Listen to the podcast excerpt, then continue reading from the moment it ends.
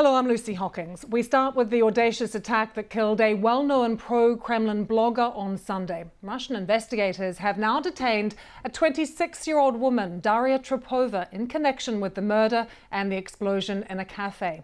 Vladlen Tatarsky was killed by a bomb in St Petersburg. Media reports say the explosion occurred shortly after he had been given a statuette. This happened in a cafe. It was handed to him by a woman. Now, Darya Trepova had previously been detained because she had taken part in protests against the war in Ukraine.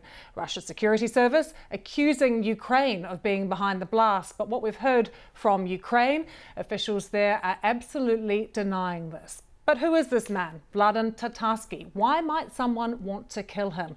Well, for a start, it's not his real name. Tatarsky is actually Maxim Fomin, an ultranationalist. He's got links to the hard right and to other politicians in Russia as well. And his rhetoric has been extraordinary at times, sometimes very heavy criticism of Russia's so-called military operation in Ukraine. So it's fair to say that he may have enemies on both sides. Either way, though, we do know that he is hugely influential. He's got 500,000 followers on many social media platforms, including Telegram.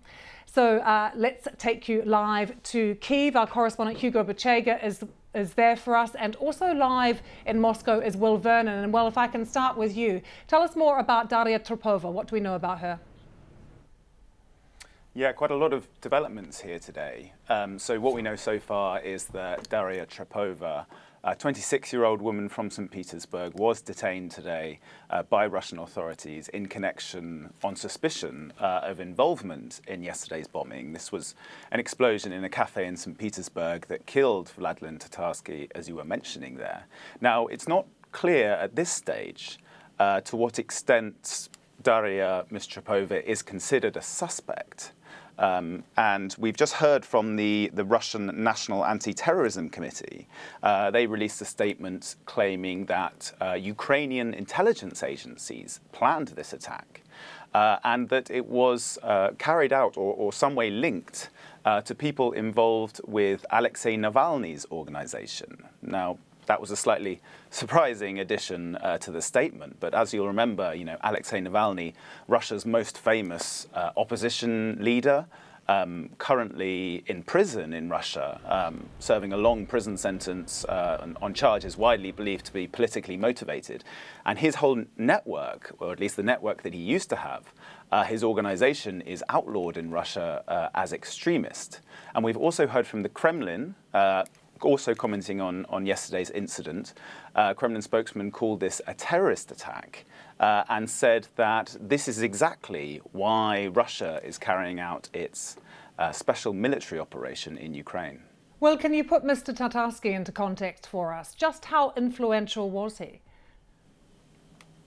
Well, we shouldn't overstate his significance. You know, after all, this was not an official. You know, this was not even a military officer. Tatarsky was a blogger, but a very well-known one. And this community of pro-Kremlin military bloggers have taken on quite a high-profile role here since the war began in Ukraine just over a year ago.